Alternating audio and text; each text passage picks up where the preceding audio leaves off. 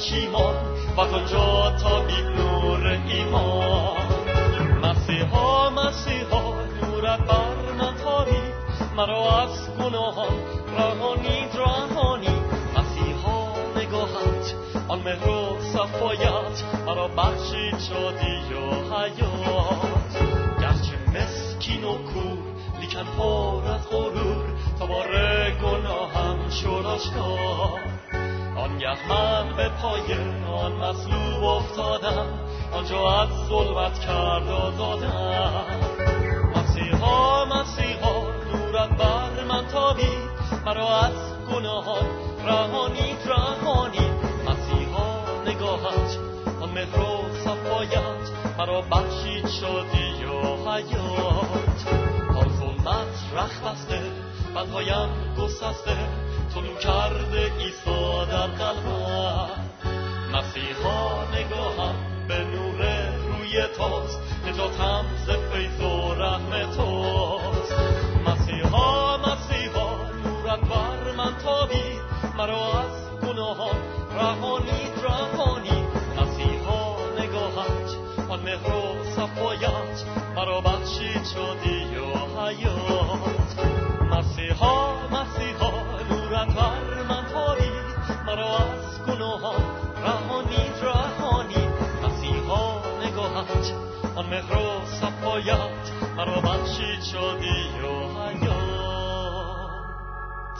وقتی عیسی جمعیت زیادی را دید به بالای کوهی رفت و در آنجا نشست و شاگردانش به نزد او آمدند و او دهان خود را گشوده به آنان چنین تعلیم داد.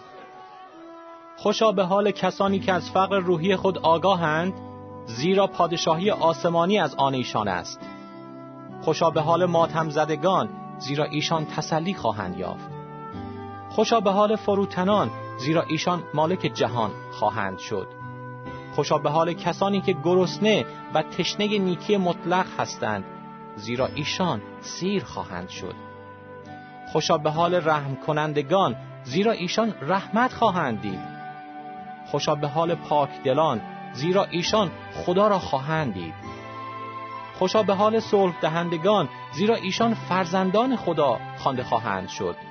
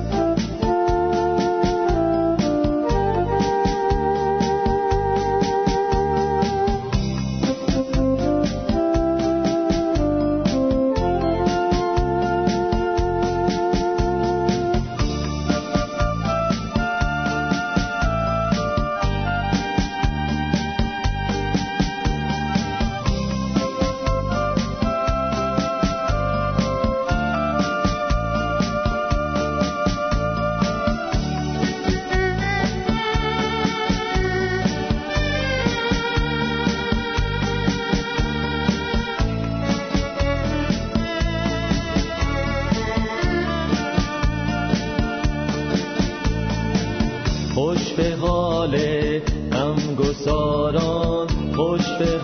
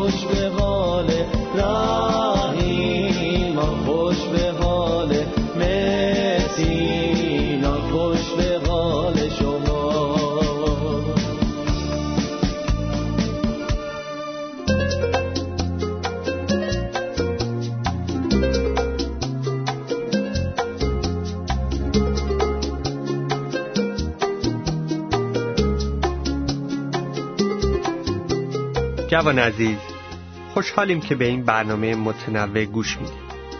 عیسی مسیح ظاهر کننده خدای نادیده اشخاصی رو خوشبخت می‌دونه و به اونها خوشا به حال میگه که قلب و زندگیشون به وسیله ایمان به او عوض شده باشه. آیا تو شنونده جوان می‌خوای به خوشبختی واقعی برسی و از خداوند خوشا به حال بشنوی. بدون که خدا علاقمنده تو رو خوشبخت کنه و به تو خوشا به حال بگه. در حقیقت خدای خوب ما هرچه که برای خوشبخت شدن تو لازم بوده در عیسی مسیح انجام داده است. به دنباله این برنامه گوش بده و بشنو که خدا چه طرح و نقشه عالی برای زندگی تو داره.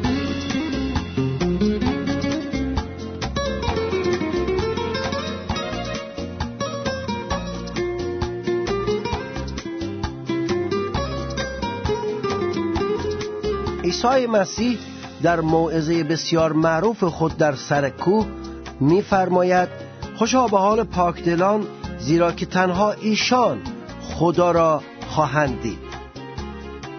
زیرا که خدا مقدس است و پاک است و تنها کسانی که دل پاک دارند قادر هستند خدای پاک و مقدس را ببینند.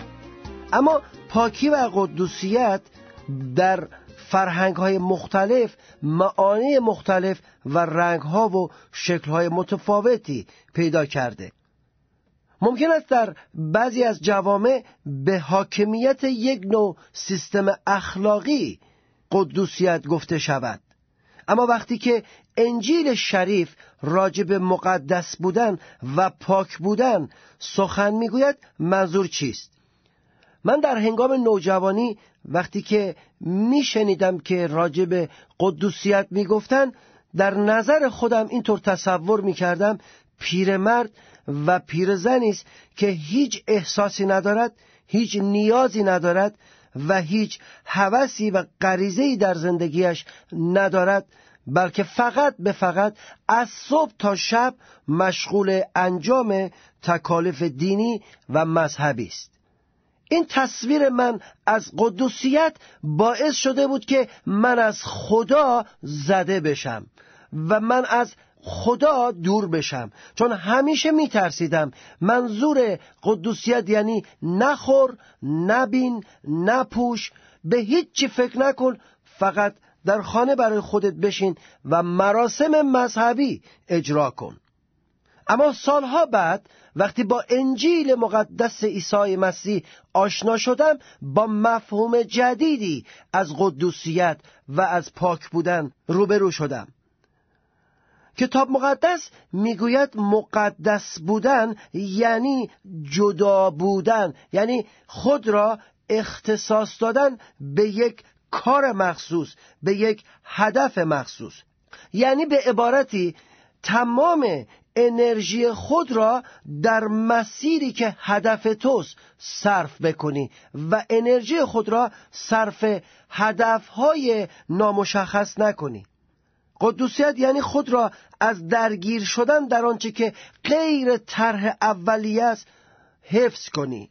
برای همسرت برای فرزندانت برای آیندت نهایتا برای خدا و برای خودت. خودت رو حفظ کنی. قدوسیت یعنی اینکه مطابق اون طرحی زندگی کنی که برای اون طرح آفریده شدی. قانونها حکومتها مذهبها مکتبها فلسفه ها می‌گویند مقدس باشید اما هیچ وقت نمی‌گویند چطور مقدس باشیم. آنها می‌گویند فقط تصمیم بگیر مقدس باش.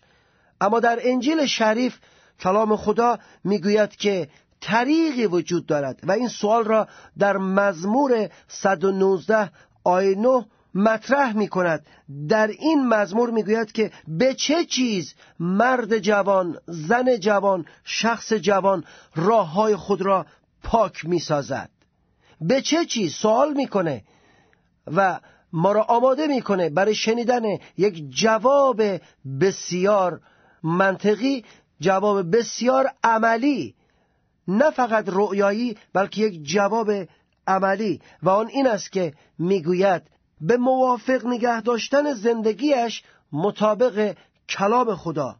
به عبارتی یعنی زندگی خود را بر اساس الگوی الهی مطابق بکند. یعنی تنها طرح مورد قبول آسمان را بپذیرد. تنها طرح مورد قبول آسمان برای قدوسیت آن چیزی است که از دهان خدا بیرون آمده کلمه خداست. کلامی است که از آسمان به زمین آمده.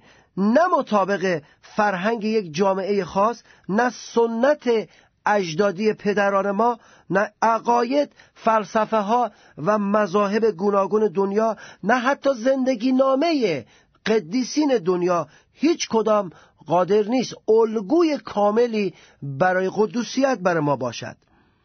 چون فرهنگ های اجتماع شرایط مکانی دارند و در مکان دیگر رنگ میبازند. سنت اجدادی پدران ما شرایط زمانی دارند و در زمانهای متفاوت تغییر می کند عقاید فلسفی مکتبها گوناگونند و میلیون ها عقیده مکتب مذهب در دنیاست و نمی توانیم نتیجه کاملی از یکی از آنها ببریم. زندگی نامه قدیسین تفاوت شخصیت ها دارند و ما نمی‌تونیم به طور کامل ایشان را به عنوان الگوی قدوسیت قرار بدیم. کلام خدا میگه تنها یک راه دارد و آن این که موافق کلام خدا زندگی کنیم. کتاب مقدس می‌گوید دو هزار سال پیش کلمه خدا عیسی مسیح به عنوان الگوی کامل قدوسیت وارد بشریت شد. او خون خود را در راه من و شما ریخ تا ما را از لعنت گناهان آزاد کند. امروز عیسی مسیح یک الگوی کامل و زنده است. او مانند قدیسین نمرده است و به قبر فرو نرفته است. او بعد از سه شبانه روز از مردگان زنده شده و به آسمان برده شد. انسان باید زندگی خود را تنها بر اساس یک طرح زنده پویا عملی و بیزوال قرار بدهد. طرح خدا طرح کاملی است و هیچکس قادر نیست طرح خدا را تغییر بدهد. قبل از هر چیز باید خون عیسی مسیح وارد زندگی ما بشود و گناهان ما را کفاره بکند ما را ببخشد و بعد خون عیسی مسیح به ما این قدرت را می‌دهد تا ما بتونیم مقدس و پاک زندگی بکنیم. ارزش بخشنده و رهابخش خون عیسی مسیح در این است که او نه فقط امروز و فردا را بلکه دیروز ما را نیز می‌تواند ببخشد و مقدس بسازد.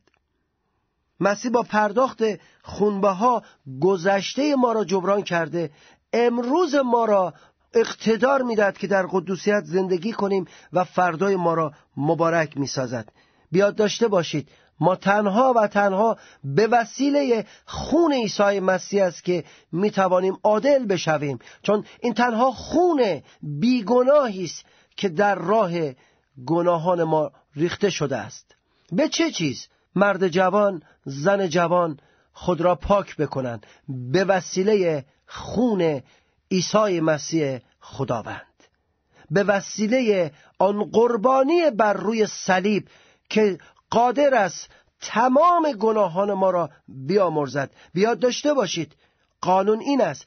اگر می‌خواهیم خدا را ببینیم باید پاکدل و مقدس باشیم. خوشا به حال پاکدلان زیرا فقط ایشان خدا را خواهند دید. فیض عیسی مسیح و اقتدار بخشنده خون او رهایی بخش خون او با شما باشد.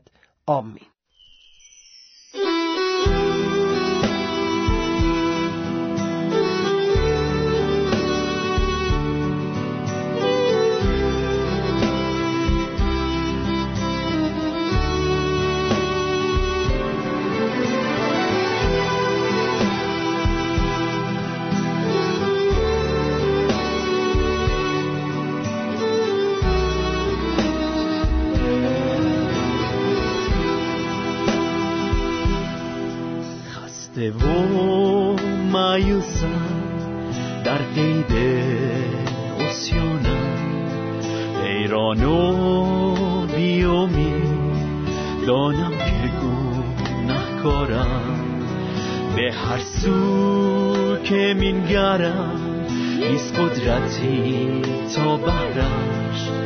قلبم را باز کنم تا که کند چاره ای بهرم. با خونت ای مسیح پاک و کن. از قید مرگ آزاد و رهایم سان مرا در جلالت بخوان. شریک وجودت نما رهایم ساز از رنج و از نهان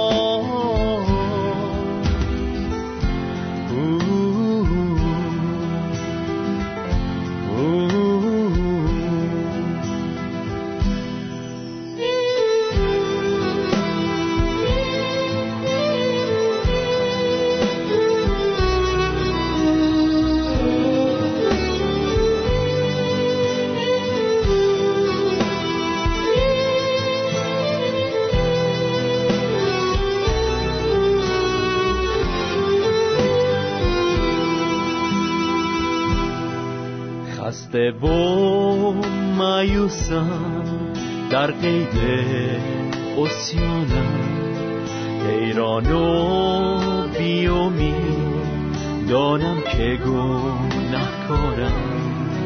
به هر سو که مینگرم نیست قدرتی تا بهرش. قلبم را باز کنم تا که کند چاره ای بهرم با خونت ای مسیح پاک و مغفورم کن. از قید مرگ آزاد و رهایم سان مرا در جلالت بخوان شریک وجودت نما رهایم ساز از رنج و از نهان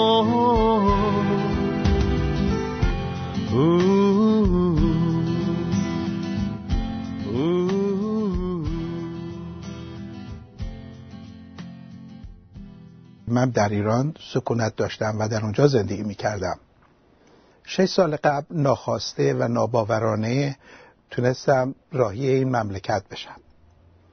بعد از اومدن به این مملکت که همه دوستان من و اقوام و خانواده من باور نمی‌کردن که من به این راحتی بتونم بیام اینجا و همه اون رو به حساب شانس میگذاشتن و بعدها من فهمیدم که شانس نبوده در اینجا شروع کردم به زندگی کردن.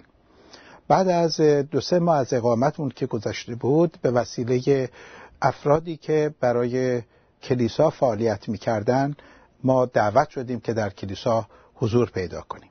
من و اعضای خانوادم اولین جلسه که به کلیسا رفتیم تحت تاثیر پرستش اونها و کلام راستینی که اونها بیان می‌کردن قرار گرفتیم و همسر من بسیار مشتاق شد که همه هفته به کلیسا مراجعه کنیم این کار ادامه داشت تا مدتها که ما ایمان نیورده بودیم ولی بعد از چندین ماه همسر من و یکی از فرزندان من ایمان آوردن و غسل تعمید گرفتن. ولی من مقاومت می‌کردم و فرزندان دیگم مقاومت می‌کردم و ایمان نمی آوردن تا اینکه همسر من مریض شد. مریضی اون به این صورت بود که با ماینات پزشکی و مموگرافی که انجام داده بودن یکی از سینه های همسر من رو سرطان تشخیص دادن و با بیاپسی که کردن مطمئن شدن که سرطان داره. قرار بود در هفته بعد همسر من برای عمل جراحی و برداشتن سینش به بیمارستان مراجعه کنه. من با اینکه ایمان نداشتم ولی معجزات زیادی رو از عیسی مسیح شنیده بودم در یک روز صبح زانو زدم با گریه و التماس و استغاثه از او خواستم و گفتم عیسی مسیح میگن که تو پسر خدا هستی و خود خدا هستی و زنده هستی و حضور داری. اگر واقعیت داره همسر من شفا بده. چرا او سرطان داشته باشه؟ البته با گریه و زاری و استغاثه بود. موقعی که به دکتر مراجعه کردیم برای عمل جراحی من در اتاق انتظار بودم و همسرم به اتاق جراحی مراجعه کرد. دکترش موقعی که سینه رو باز می‌کنه از قبل قرار بود که سینه رو کلا قطع بکنن بردارن. ولی دکتر تصمیم می‌گیره که سینه رو باز بکنه و ببینه که در داخل سینه چه اتفاقاتی افتاده. موقعی که سینه رو باز می‌کنه هیچ اثری از سرطان نمی‌بینه جز یک قده کوچکی حدودا به اندازه یک نخود. و موقعی که می‌برن همسر من در اتاقی که بیماران بایستی به هوش بیان و وقتی به هوش میاد دکتر به صورت همسرم می‌زنه میگه دخترم بلند شو خداوند تو عیسی مسیح تو رو شفا داد. با این معجزه که باز در زندگی ما شده بود من و فرزندانم مقاومت می‌کردیم و ایمان نمی آوردیم تا اینکه در یک شب در منزل یکی از ایمانداران که برنامه پرستشی بود روح خداوند در من ریخت و من اقرار کردم که عیسی مسیح خداونده و زنده است و حضور داره. در اینجا لازمه بگم که اون موقع بود تازه من فهمیدم. اون شانسی رو که دوستان من می‌گفتن تو تونستی به راحتی به این کشور مراجعه بکنی این واقعا شانس من نبوده. گزینش خداوند بوده. همونطور که کلام مقدس میگه. من تو رو از اول انتخاب کردم. پس این کلام خداونده که منو انتخاب کرده بود. که من آمدم اینجا اون رو بشناسم به او ایمان بیارم. و موقعی که در ایران بودم خیلی جالب بود. همه دوستان من من رو آدم بسیار پاک و درست و سالم و خوبی میشناختند و من واقعا باور کرده بودم که من چقدر آدم خوب و پاک و شایستی هستم. به همین دلیل من شانس آوردم و آمدم. ولی وقتی که خداوند رو شناختم و گناه رو شناختم فهمیدم چقدر آدم گناهکاری بودم. و من خداوند رو سپاس میگم که تمام گناهان من رو به دوش گرفت. الان می‌دونم که تمام گناهان من آمرزیده شده به وسیله خون پاک عیسی مسیح. و می‌دونم هر لحظه ای که من از این دنیا برم یک راست به سوی او خواهم رفت و اون با دستانی باز منو در آغوش خواهد گرفت. تغییرات که در زندگی من بعد از ایمان آوردنم به وجود آمده حاکی از اینه که امروز من آرامش دارم. این آرامش من برای کسانی که اطراف ما هستن غیر قابل باوره. نه اینکه ما در زندگی مشکل نداشته باشیم. نه اینکه در زندگی سختی نداشته باشیم. نه اینکه در زندگی بیماری نداشته باشیم. خب خود من سرطان داشتم سرطانم عمل کردم ولی خوشحالم. چرا خوشحالم؟ برای که خداوند رو در کنار خودم دارم. برای که می‌دونم عیسی مسیح همراه منه. عیسی مسیح زنده است. منو هدایتم می‌کنه با روح قدوسش. من ایمان دارم او به من اطمینان داده که همواره در کنار منه و هیچ وقت منو تنها نخواهد گذاشت. اون در قلب تمام مردم ایستاده. اگر قلبی گشوده بشه عیسی مسیح در اون جا خواهد گرفت. من برای تمام کسانی که مشتاق خداوند هستند و دنبال خداوند واقعی میگردن آرزوی موفقیت و سلامتی در پرتو نام عیسی مسیح و جلال او دارم. آمین.